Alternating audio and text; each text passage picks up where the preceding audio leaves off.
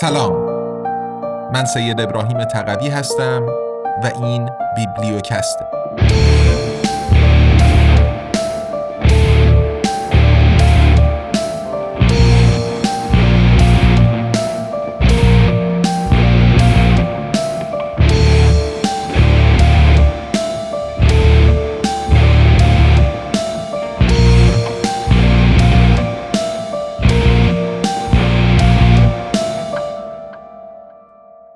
امپراتوری USA قدرت جهانی بیوجدان.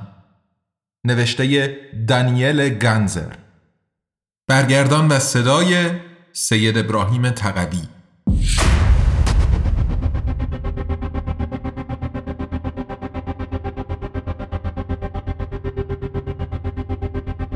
قسمت سیوم.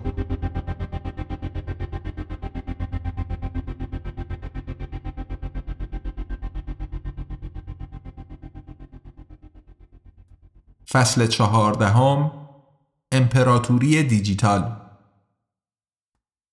افشای رسوایی کمبریج آنالیتیکا برای دستیابی به اطلاعات بیشتر درباره حقه های کثیف کمبریج آنالیتیکا خبرنگاران شبکه چهار تلویزیون بریتانیا Channel 4 خود را مشتری های متمولی جا زدند که قصد پیروزی در انتخابات در سریلانکا داشتند. و در لندن با الکساندر نیکس و مارک ترنبول از کمبریج آنالیتیکا ملاقات کردند. پنهان از نیکس و ترنبول گفتگوشان ضبط شد. ترنبول توضیح داد که شرکتشان پیش از آن هم در کشورهای بسیاری با استفاده از microtargeting بر رأی دهندگان تأثیر گذاشته و در انتخابات دست برده بود.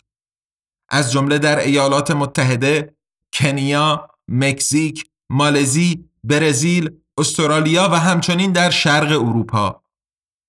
ترنبول در این گفتگوی به گمانش محرمانه تأکید کرد که در انتخابات مسئله همیشه احساسات است و هیچ وقت واقعیت ها نیستند.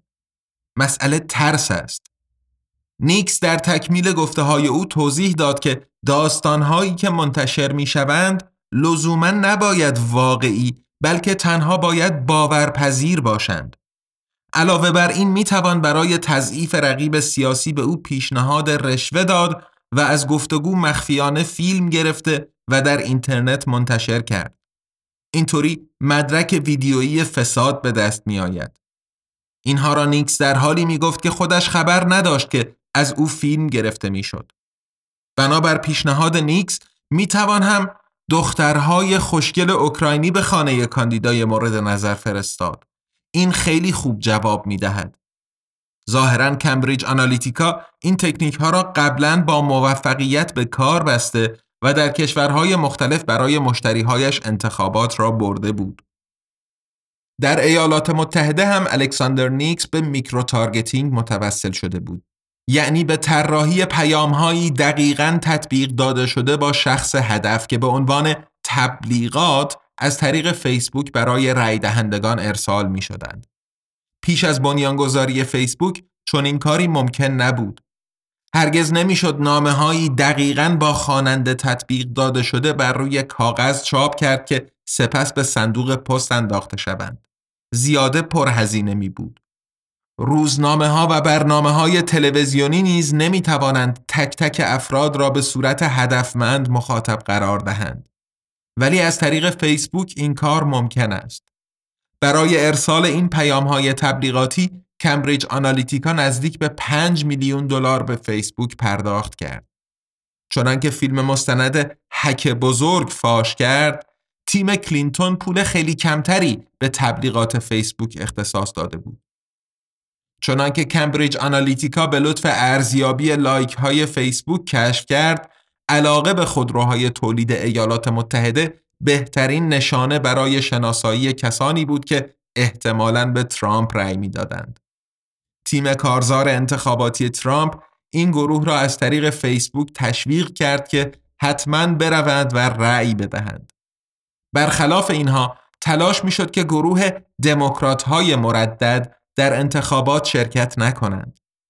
در محله لیتل هایتی میامی کمبریج آنالیتیکا ترتیبی داد که ساکنان اخباری درباره ناکارآمدی بنیاد کلینتون پس از زلزله در هایتی دریافت کنند.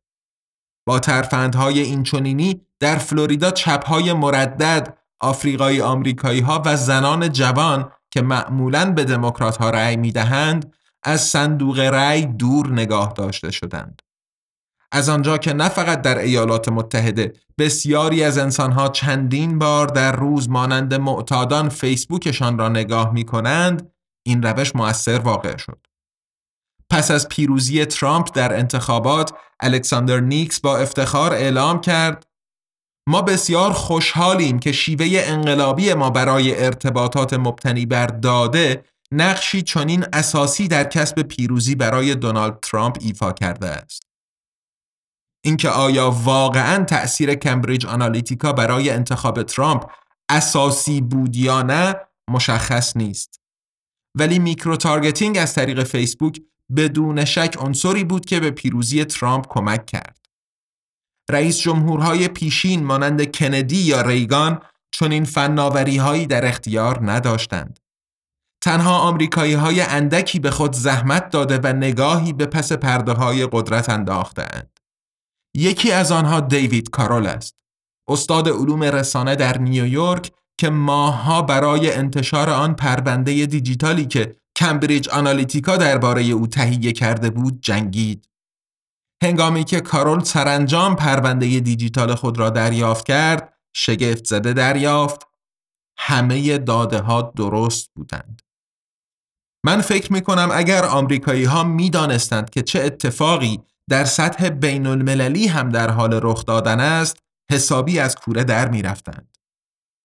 کمبریج آنالیتیکا می‌دانست که برای کسب تعداد کافی از آراء electoral ترامپ باید در ایالتهای چرخشی فلوریدا، میشیگان، ویسکانسین و پنسیلوانیا پیروز می‌شد. کارشناسان محاسبه کردند که هفتاد هزار رأی دهنده مردد در این چهار ایالت می توانستند نتیجه انتخابات ریاست جمهوری را تعیین کنند. از این رو در این ایالات به خصوص افرادی جستجو شدند که ترسیده یا نگران بودند. زیرا اینها را راحت می توان تحت تأثیر قرار داد. در هفته های منتهی به انتخابات به شدت روی این رأی دهندگان نگران کار شد. مثلا می‌دانستی که هیلاری کلینتون می‌خواهد اسلحه را بگیرد یکی از پیام هایی بود که از سوی کمبریج آنالیتیکا از طریق فیسبوک فرستاده می‌شد تا رأی دهندگان را از انتخاب هیلاری باز بدارد. دیفیت کروکت هیلاری هیلاری متقلب را شکست بده که در آن دو حرف او در کلمه کروکت به شکل حلقه های دستبند در آمده بودند یکی دیگر از شعارهای تبلیغاتی کمبریج آنالیتیکا بود. رأی دهندگان نمی‌دانستند که چه کسی و چرا این پیام را برایشان فرستاده بود. خبرنگار بریتانیایی کارول کدوالادر از روزنامه ابزرور این اثرگذاری غیر شفاف بر انتخابات را نقد کرد. به گفته کدوالادر مباحثه سیاسی بایستی در ملع عام صورت می گرفت تا هر کس بتواند استدلالهای طرف مقابل را ببیند.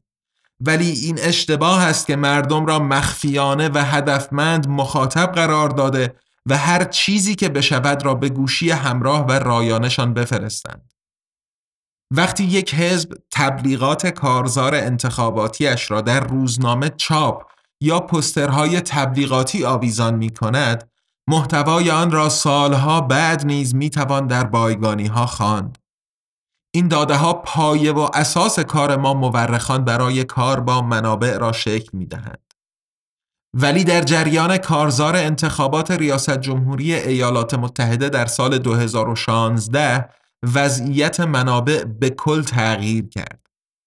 من به عنوان مورخ به بایگانی فیسبوک دسترسی ندارم و نمی‌توانم پیامهایی را بخوانم که برای شهروندان دچار ترس و نگرانی فرستاده شده اند. کدوالادر خبرنگار توضیح می دهد می توانند هر چیزی گفته باشند و ما هرگز نخواهیم فهمید چه می گفتند چرا که در دسترس نیستند. احتمالا داستانهای تماما دروغ یعنی همان فیک نیوز هم در میانشان بود. به شکل جالبی هنوز روی سرورهای فیسبوک هستند ولی آنها هیچ چیز را منتشر نمی کنند. پس از آنکه این دستکاری ها به لطف کریستوفر وایلی افشاگر در مارس 2018 برای نخستین بار برملا شدند، طوفانی از خشم به راه افتاد. مشتری ها به شرکت پشت کردند و هزینه های حقوقی بالا رفتند. الکساندر نیکس اخراج شد. در ماه می 2018 کمبریج آنالیتیکا اعلام ورشکستگی و فعالیتش را متوقف کرد. کمبریج آنالیتیکا در نتیجه این رسوایی نابود شد. ولی فیسبوک بدون هیچ مشکلی از این رسوایی جان به در برد. کم بودند کسانی که حسابشان را حذف کردند. فیسبوک به رشد خود ادامه داده و علا رقم رسوایی در سال 2018 به رکورد سود 22 میلیارد دلار دست یافت. البته که مدیر عامل فیسبوک مارک زاکربرگ بابت این رفتار اشتباه ناچار از عموم مردم عذرخواهی کرده و باید در برابر سنا نیز شهادت می‌داد. زاکربرگ با پشیمانی در برابر CNN گفت این یک خیانت بزرگ به اعتماد عمومی بود. متاسفم که اتفاق افتاد. ولی در اصل موضوع فیسبوک کوتاه نیامد. آگهی های مورد مناقشه که در جریان انتخابات ریاست جمهوری 2016 برای رأی دهندگان ترسیده فرستاده شده بودند از سوی فیسبوک منتشر نشده و تا به امروز نه برای خبرنگاران و نه برای مورخان قابل دسترسی نیستند.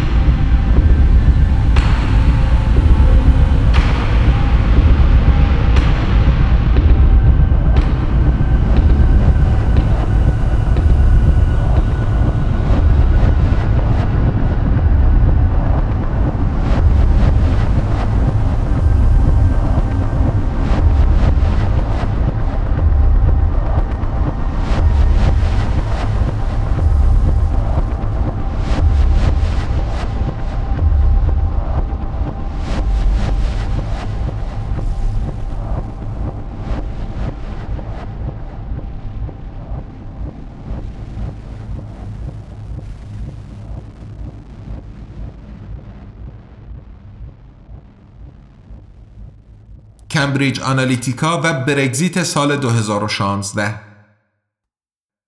هر کس گمان می کند که کارزار سیاسی دیجیتال و microtargeting به ایالات متحده محدود می شود سخت در اشتباه است. این تکنیک ها در کشورهای دیگر نیز به کار گرفته شده اند و در آینده نیز بخشی جدایی ناپذیر از کارزارهای سیاسی خواهند بود.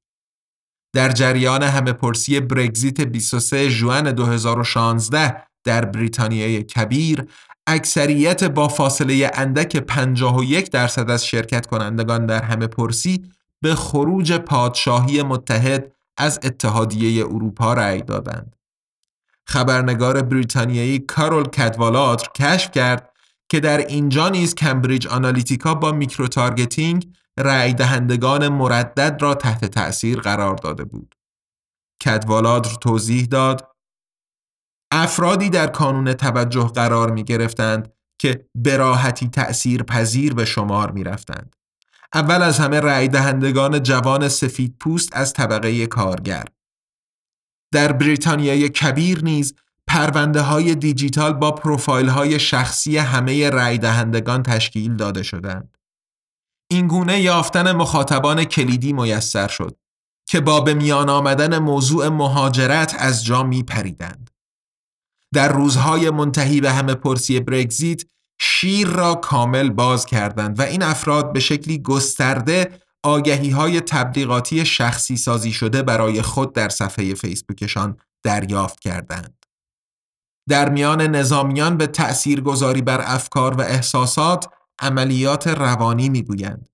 به انگلیسی Psychological Operations به اختصار سایآپس جنبش صلح دوران مدرن باید بتواند دست سایآپس را بخواند چرا که تقریبا همه جنگ ها بر اساس دروغ به راه افتادهاند.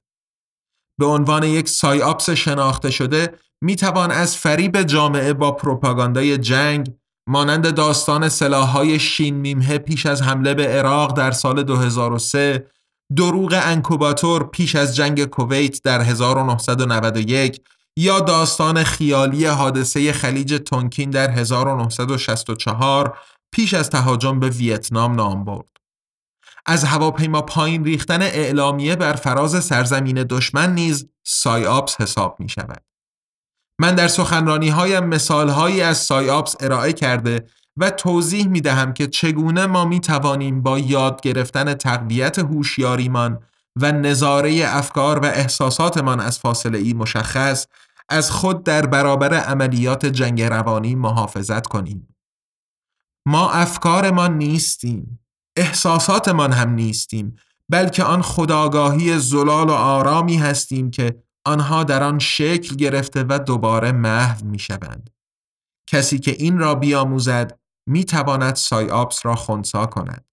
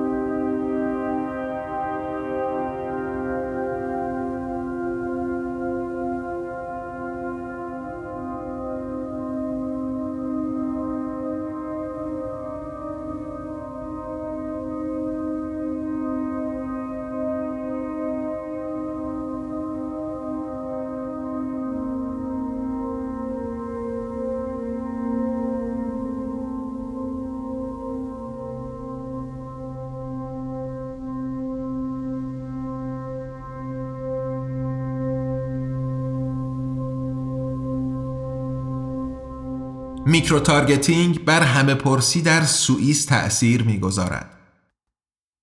در سوئیس هم micro targeting به کار گرفته شده است.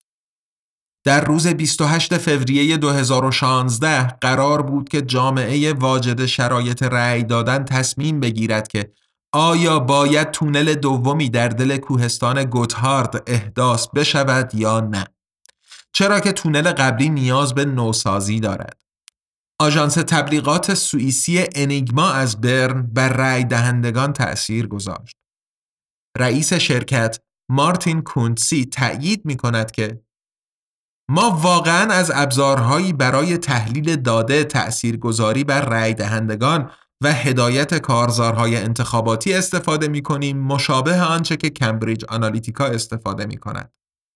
ما دریافتیم که مسئله احساسات و پیامهای ساده سیاسی است وقتی یک رای دهنده پیامی را هشت تا دوازده بار بشنود آن را باور می کند. چنانکه کونسی می‌گوید آنها بیش از 100 ترکیب مختلف از پیامهای متنی و تصویری تولید کرده و آنها را با دقت به رای دهندگان اختصاص دادند. هدف ما این بود که طراح مد اهل منطقه چهار زوریخ ولی همینطور بازنشسته اهل آیرولو پیام های شخصی سازی شده درباره موضوع همه پرسی دریافت کند. micro targeting از طریق فیسبوک کارآمد است. هرچه باشد اثرش بیشتر از آن است که تمام سوئیس را از گلاروس تا لوزان با پستر یکسانی کاغذ دیواری کنند. از دغدغه اخلاقی در کونسی نشانه ای نیست.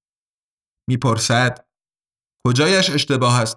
هر کسی به میل خود در فیسبوک است مگر نه؟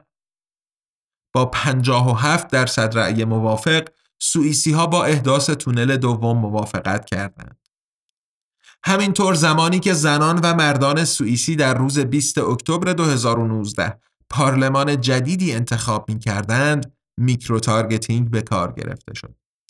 هر شهروندی که به صفحه اینترنتی حزب لیبرال FDP، حزب دموکرات مسیحی مردم سوئیس CVP یا حزب مردم سوئیس SVP سر می‌زد به صورت خودکار به عنوان رأی دهنده بالقوه به فیسبوک معرفی می‌شد و سپس از این احزاب در صفحه فیسبوکش تبلیغ دریافت می‌کرد.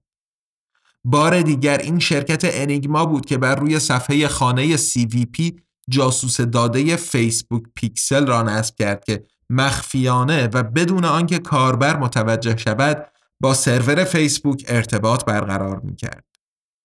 تبلیغ روی فیسبوک بسیار کاراتر و ارزانتر از آن است که بروشور چاپ شده در همه صندوق های نامه بیاندازیم. ولی همه سوئیسی ها در فیسبوک نیستند. اگر رأی دهنده بالقوه صفحه فیسبوک نمی داشت نمی توانست پس از بازدید از صفحه CVP مستقیما مخاطب تبلیغ قرار گیرد. مطبوعات به انتقاد نوشتند که احزاب شهروندانی را که از صفحاتشان بازدید می کردند بدون پرسش به فیسبوک فروخته بودند. افسر حفاظت از داده های کنفدراسیون سوئیس آدریان لوبزیگر نیز خشم خود را ابراز کرد. لوبزیگر گلایه کرد تلاش می کنند با اطلاعات بازی کرده و سر مردم را شیره بمالند. برای شهروندان از طریق شبکه های اجتماعی پیام های سیاسی ارسال می شوند که در ظاهر دوستانشان فرستادند در حالی که در واقع تبلیغات پولی احزاب سیاسی دریافت می کردند. لبزیگر مطالبه خیش را اینگونه بیان کرد. شهروند صاحب رأی این حق را دارد که بداند داده هایش با چه ابزار انفرماتیکی پردازش شده و چگونه پیام های شخصی سازی شده برایش ارسال می شوند. نیازی اضطراری به شفافیت و روشنگری وجود دارد چرا که بسیاری از انسانها هنوز اصلا نمی‌دانند که این تکنیک ها چگونه استفاده می شوند.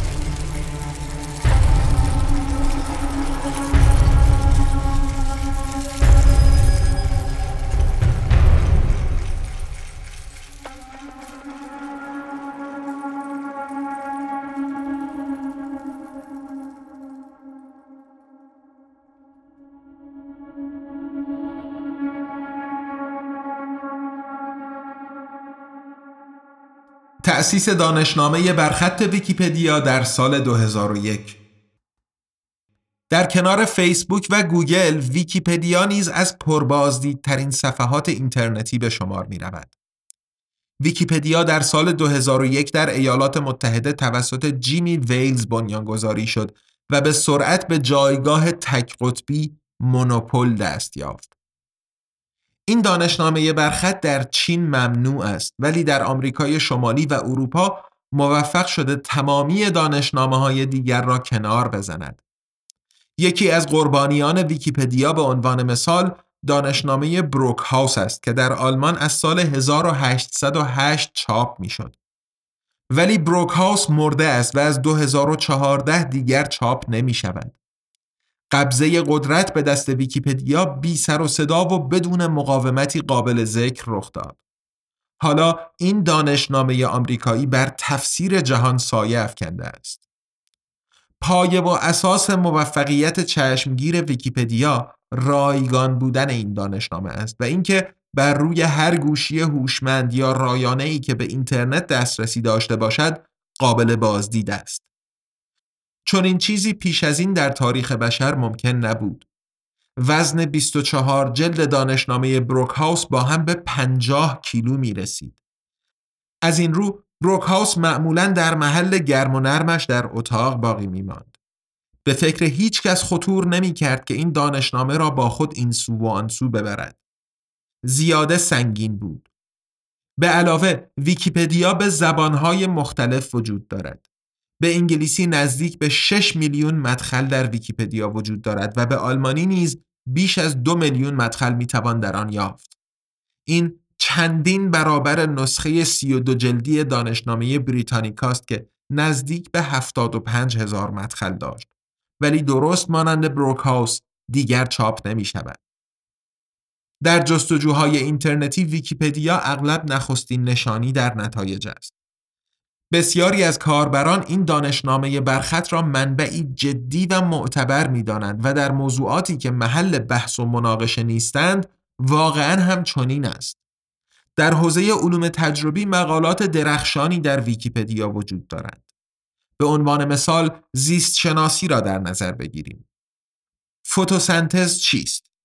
مدخل ویکیپدیا به درستی توضیح می دهد فرایندی زیست شیمیایی که طی آن به واسطه رنگدانه های جاذب نور مانند سبزینه یا کلروفیل انرژی نور به انرژی شیمیایی تبدیل می شود. پاسخ به پرسش ها در حوزه جغرافیا نیز محل اختلاف نیست. اگر کسی نداند که پایتخت اکوادور چه نام دارد، پاسخ صحیح را می تواند در ویکیپدیا بیابد. پایتخت ساخته شده در ارتفاع 2850 متری از سطح دریا کیتو نام دارد. نتایج مسابقات ورزشی نیز به درستی مستند شدهاند. اگر کسی یادش نیاید که چه تیمی قهرمان جام جهانی فوتبال سال 2014 در برزیل شد، پاسخ قابل اعتماد را در ویکیپدیا می‌یابد. آلمان با شکست آرژانتین در بازی پایانی برای چهارمین بار قهرمان جام جهانی شد. اما در زمینه هایی مانند پول، ژئوپلیتیک و جهانبینی ویکیپدیا همیشه بیطرف و قابل اعتماد نیست. خبرنگار آمریکایی هلن بوینیسکی کشف کرد که مدخل ویکیپدیا درباره تهاجم غیرقانونی ایالات متحده به عراق در سال 2003 از رایانه های سیاه ویرایش شده بود. همینطور مدخل رئیس سیا ویلیام کلبی که کنتراها را در نیکاراگوه مسلح می کرد. مدخل مربوط به گوانتانامو از رایانه های FBI ویرایش شده بود. از رایانه های سیاه همچنین برای دست بردن در مدخل های ویکیپدیای رئیس جمهور ایالات متحده نیکسون و رئیس جمهور ایالات متحده ریگان استفاده شده بود. از این رو به ادعای بوینیسکی ویکیپدیا تا مغز استخوانش فاسد است. نه فقط سرویس های مخفی بلکه صنعت روابط عمومی و تبلیغات نیز روزانه روی دانشنامه برخط کار می کند. از آنجا که تقریبا همه نویسندگان ویکیپدیا با اسامی انتخابی می نویسند، معمولا نمی توان مشخص کرد که چه کسی در مدخل تغییر ایجاد کرده است. این ناشناس بودن امروزه مشکل اصلی ویکیپدیا به شمار می رود و بارها منجر به سوء استفاده شده است. خبرنگار آلمانی ورنر روگمر که در دانشگاه کلن تدریس می کند توضیح می دهد با استفاده از اسامی مستعار عادی دایملر هم اطلاعات به کارگیری نیروی کار اجباری در دوران فاشیسم را حذف کرد هم انتصاب یک مدیر اجاره‌ای خود در وزارت ترابری را آن هم در میانه مذاکرات مربوط به قرارداد عوارض خودروهای سنگین به همین شیوه نقش آفرینان مختلفی چون BMW، ایبی، دل، سیا و واتیکان مدخلها را دستکاری می کنند. از یک آدرس آی در کنسرن RWE در اطلاعات مربوط به حوادث نیروگاه اتمی بیبلیس دست برده و آن را خفیفتر از آنچه بود جلوه دادند. احزاب CDU و SPD دست به زیباسازی مدخلهای خود زدند. رئیس وراج FDP کریستیان لیندنر ترتیبی داد که از یک آدرس آیپی در پارلمان ایالتی در دوسلدورف مدخل ویکیپدیایش را چهل بار تغییر دهند. البته که هیچ یک از این کارها در بروکهاوس چاپ شده ممکن نمی بود. اینکه پنتاگون با آژانس های تبلیغاتی کار می کند دانسته است. ولی اینکه این آژانس ها دقیقا چه می کنند را نمی‌دانیم. تاگس انسایگر در سال 2009 گزارش داد ارتش ایالات متحده بخش پروپاگاندایش را به شدت توسعه داده است. هیچ روشی برای اثرگذاری بر افکار عمومی امتحان نشده نمیماند.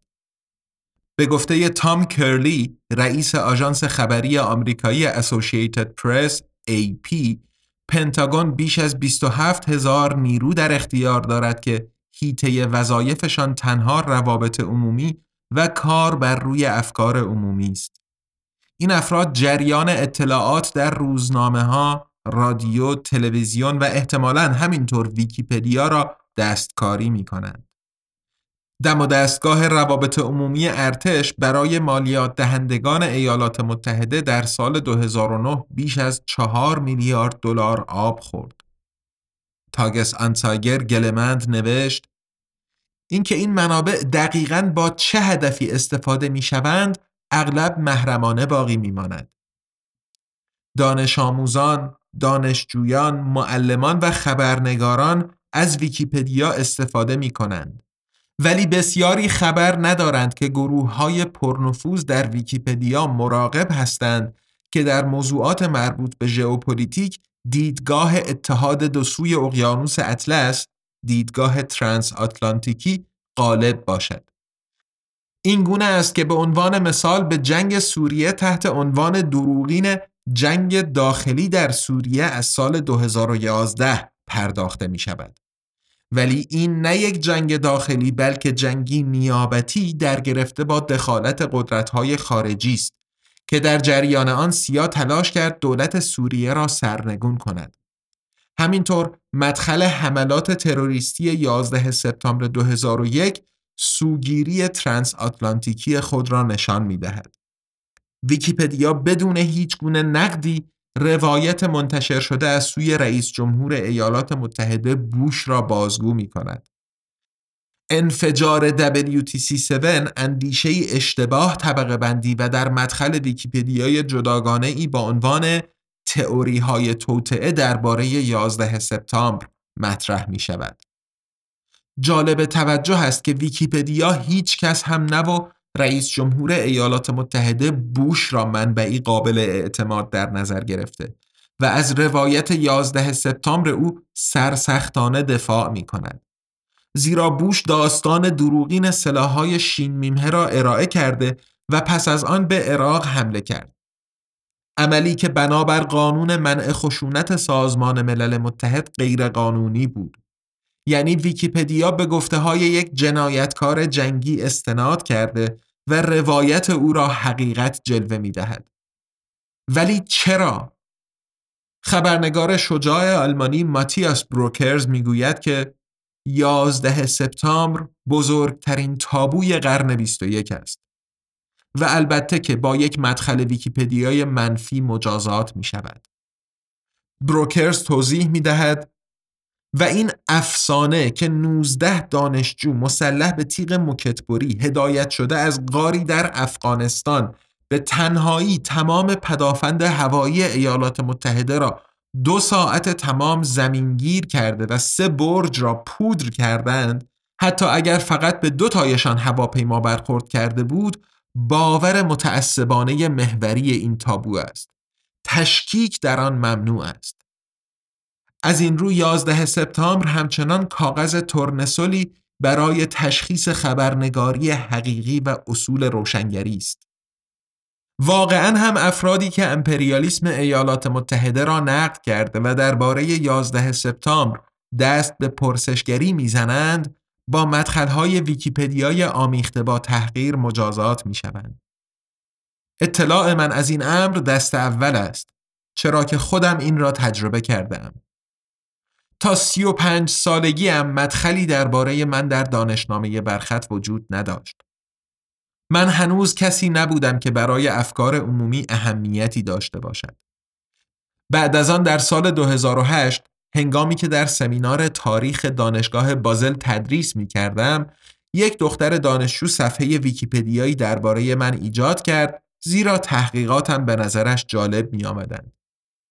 من هیچ مخالفتی نداشتم مدخل بسیار ساده بود و توضیح می‌داد دانیل گانزر متولد 29 آگوست 1972 در لوگانو یک مورخ و پژوهشگر صلح سوئیسی است.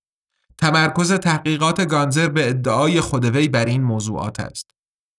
تاریخ بین الملل معاصر از 1945 به این سو، جنگ های مخفی و ژئواستراتژی، سرویس های مخفی و واحدهای ویژه همچنین جنگ بر سر منابع، سیاست اقتصاد و حقوق بشر. منصفانه و بیطرفانه بود. حالا من چهل و هفت ساله هستم و بیش از ده سال است که یک مدخل ویکیپدیا دارم. متوجه شدم که از وقتی شروع به طرح پرسش های انتقادی درباره جنگ های غیرقانونی ایالات متحده و همچنین حملات تروریستی 11 سپتامبر 2001 در سخنرانی های عمومی هم کردم مدخل ویکیپدیایم مدام بدتر شد. نویسندگانی که من نمی‌شناسم درست در ابتدای متن مدخل عبارت نظریه پرداز توطعه را اضافه کردند بدون آنکه کاری از دست من برای مقابله بر بیاید به عنوان مورخ برای من واضح است که در طول تاریخ همواره توطعه هایی وجود داشتهاند. از جمله قتل جولیوس سزار بیش از دو هزار سال پیش. ولی کسی که درباره توطعه ها تحقیق کند بدنام می شود عبارت تئوری توطعه در سای آپس استفاده می شود تا در خواننده احساسی ناخوشایند ایجاد کند. حالا یک دفعه در مدخل مربوط به من نوشته بود او تئوری های توطعه به خصوص درباره 11 سپتامبر 2001 را دست گرفته و آنها را به عنوان دیدگاه های روشنگرانه ای که هنوز باید از سوی دانشمندان بررسی شوند ارائه می دهد. چند ماه بعد این جمله به این شکل تغییر داده شد. او تئوری های توطعه درباره موضوعات مختلف نشر می دهد. به خصوص درباره حملات تروریستی 11 سپتامبر 2001. مدخل ویکیپدیا درباره من بیطرفانه نیست چرا که عبارت تئوری توطعه به وضوح تحقیرآمیز است اگر قرار بود مدخل منصفانه باشد باید اینطور می بود او پرسش های منتقدانه درباره حملات تروریستی 11 سپتامبر 2001 طرح کرده و طرفدار این دیدگاه است که WTC7 منفجر شده است.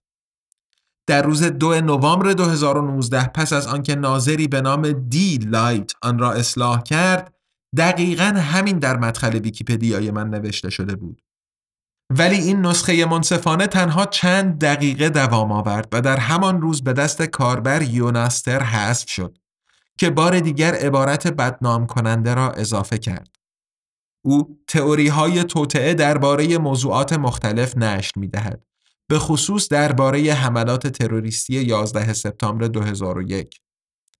افراد مختلفی از آلمان، اتریش و سوئیس که کتابها و سخنرانیهای من را شناخته و برایشان ارزش قائل هستند، تلاش کردند که این جمله تحقیرآمیز را حذف کنند.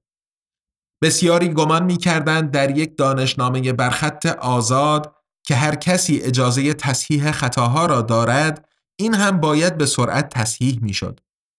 ولی این دقیقا همان چیزی است که تا به امروز ممکن نشده. ناظران، مدیران و بروکرات هایی که در سلسله مراتب جایگاه بالاتری دارند مانع از آن شدند که عبارت تئوری توطعه از پنج جمله اول مدخل مربوط به من حذف شود چرا که این عبارت هسته بدنامسازی را شکل می دهد. اگر کاربران چند بار تلاش می کردند که مدخل من را تغییر دهند حسابشان مسدود می شد به گونه ای که دیگر برای هیچ مدخلی در ویکیپدیا نمی توانستند پیشنهاد اصلاح بدهند. در حال حاضر در مدخل ویکیپدیای من یک به اصطلاح Edit War جنگ ویرایش جنگی بر سر مرجعیت تفسیر در جریان است. اینکه در آینده مدخل ویکیپدیای من چگونه خواهد بود را نمی‌دانم.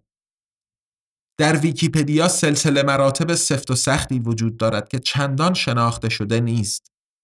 در پایین ترین سطح کاربران ثبت نام نکرده قرار دارند. اینها اکثریت مطلق را شکل می دهند. مدخلها را به رایگان می بینند ولی خود هرگز در ویکیپدیا چیزی ننوشتند. یک سطح بالاتر کاربران ثبت نام شده هستند. آنها به این دانشنامه علاقه دارند و گاه و بیگاه مدخلی برای آن می نویسند یا اشتباهات موجود در متنهای از پیش نوشته شده را تصحیح می کنند. یک سطح بالاتر ناظرها هستند که دست کم یک بار در ماه چیزی می نویسند. در ویکیپدیای آلمانی پنج هزار ناظر وجود دارند. ناظران می توانند متنهای نویسنده های تازه کار را بازبینی و منتشر کرده یا انتشارشان را لغو کنند. از این هم یک سطح بالاتر 140 مدیر هستند که دست کم یک بار در ماه چیزی می نویسند. مدیرها به صورت مادام العمر انتخاب شده و بر کار ناظران نظارت می کنند. می توانند متنها را مخفی کرده و حسابهای کاربران را مسدود کنند. بالای دست مدیرها چهار بروکرات قدرتمند جای دارند. اینها رأس حرم ویکیپدیای آلمانی را شکل داده و بیش از دو میلیون مدخل آن را کنترل می کنند. چگونه یک نفر می تواند ناظر یا مدیر شود؟ گوتفرید بومر مروج و حامی هنر عضو جامعه دوستداران هنر در دوسلدورف ماجرایی را که از پی میآید گزارش داده است. یک شرکت آیتی از ویسبادن به او در ازای نوشتن مرتب در ویکیپدیا ماهیانه ده هزار یورو پیشنهاد داده بود. بخشی از بسته پیشنهادی این بود که بومر می توانست قدم به قدم ارتقاء پیدا کرده و با اسم و رسمی که داشت زمانی با انتخاب اعضای ویکیپدیا به جایگاه مدیریت دست یابد. به گزارش مجله برخط Tichys Einblick طرف گفتگوی دست و دلباز بومر در انتهای دیدار برایش توضیح داده بود که شبکه‌ای بزرگ از خبرنگاران در اختیار داشت که برای ویکیپدیا می نوشتند. اینها به وقتش بومر را به عنوان مدیر پیشنهاد می کردند. ولی بومر این پیشنهاد را رد کرد. او نمی‌خواست در این بازی غیر شفاف مشارکت کند. و حالا می رسیم به مشکل. از آنجا که ناظران، مدیران و بروکرات ها با اسامی مستعار می نویسند، نام های واقعی آنها بر افکار عمومی پوشیده است. این شگفتانگیز است در حیطه علم هیچ کس نمی‌تواند مقاله ای در یک مجله منتشر کند بدون آنکه نام واقعی خیش را اعلام کند. همینطور بر روی جلد هر کتاب تخصصی نام نویسنده ذکر می شود. زیرا این همیشه انسانها هستند که می نویسند و هر انسانی به گونه متفاوت به جهان می نگرد. چرا این قانون ساده برای ویکیپدیا نیز صدق نمی کند؟ نیاز فوری به یک بازنگری وجود دارد. نظر من این است که همه نویسنده های ویکیپدیا باید با نام واقعی خیش بنویسند و همچنین نام های ناظران، مدیران و بروکرات ها باید معلوم باشد. چرا که ناشناس بودن به محافظت از آن گروهی می انجامد که در پی دستکاری ویکیپدیاست.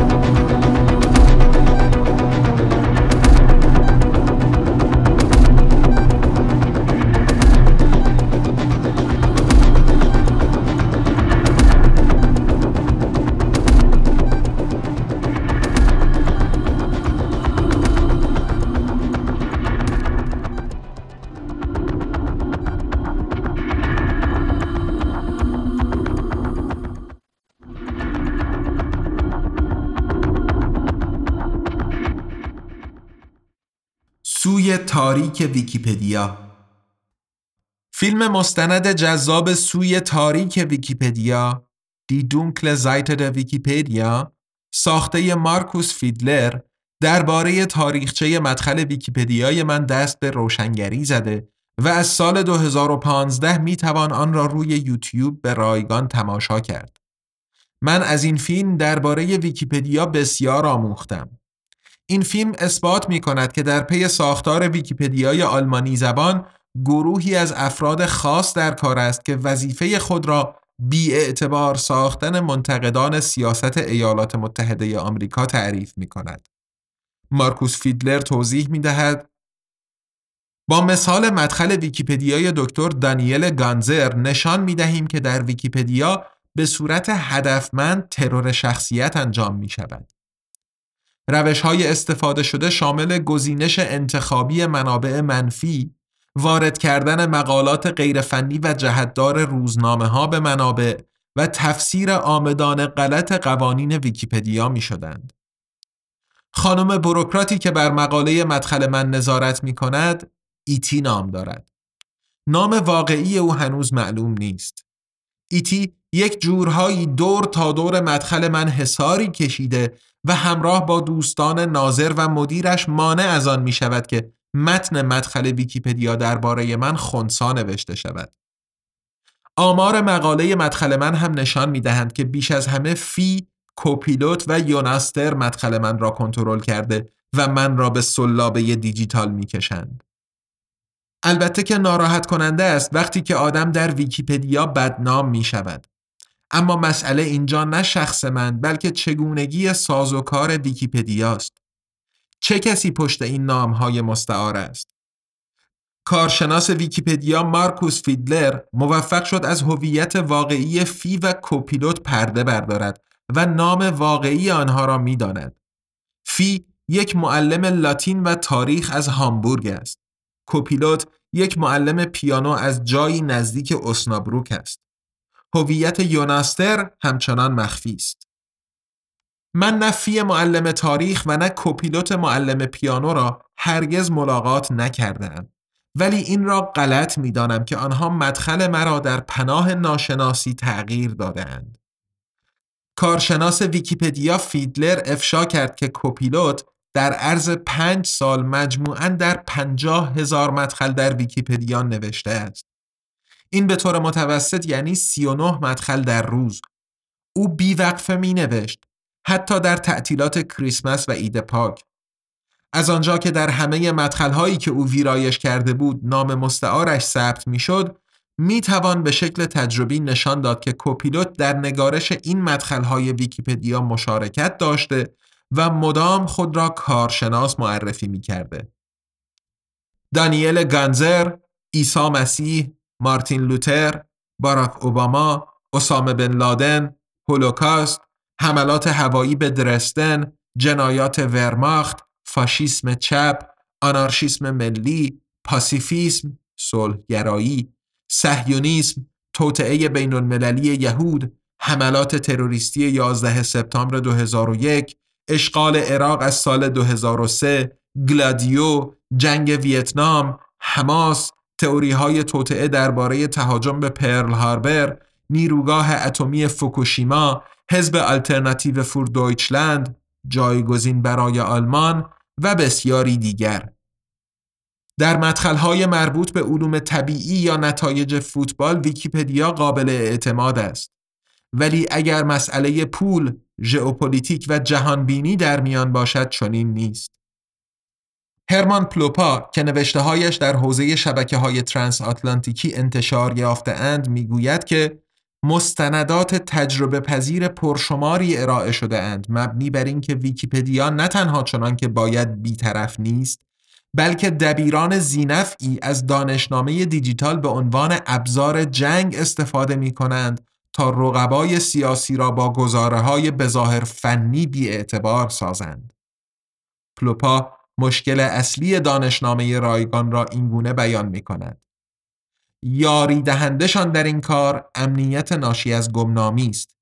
هیچ یک از دبیران یا سردمداران ویکیپدیا مجبور نمی شود با اعلام نام واقعیش خود را در معرض آزمون قرار داده و قابل نقد سازد. از آنجا که علاوه بر همه اینها مقر بنیاد ویکیمدیا به عنوان نهاد قانونی در ایالات متحده قرار دارد اقدام حقوقی علیه مدخلهای نامتعادل یا بدنام کننده ویکیپدیا برای شهروندان عادی تقریبا غیر ممکن است.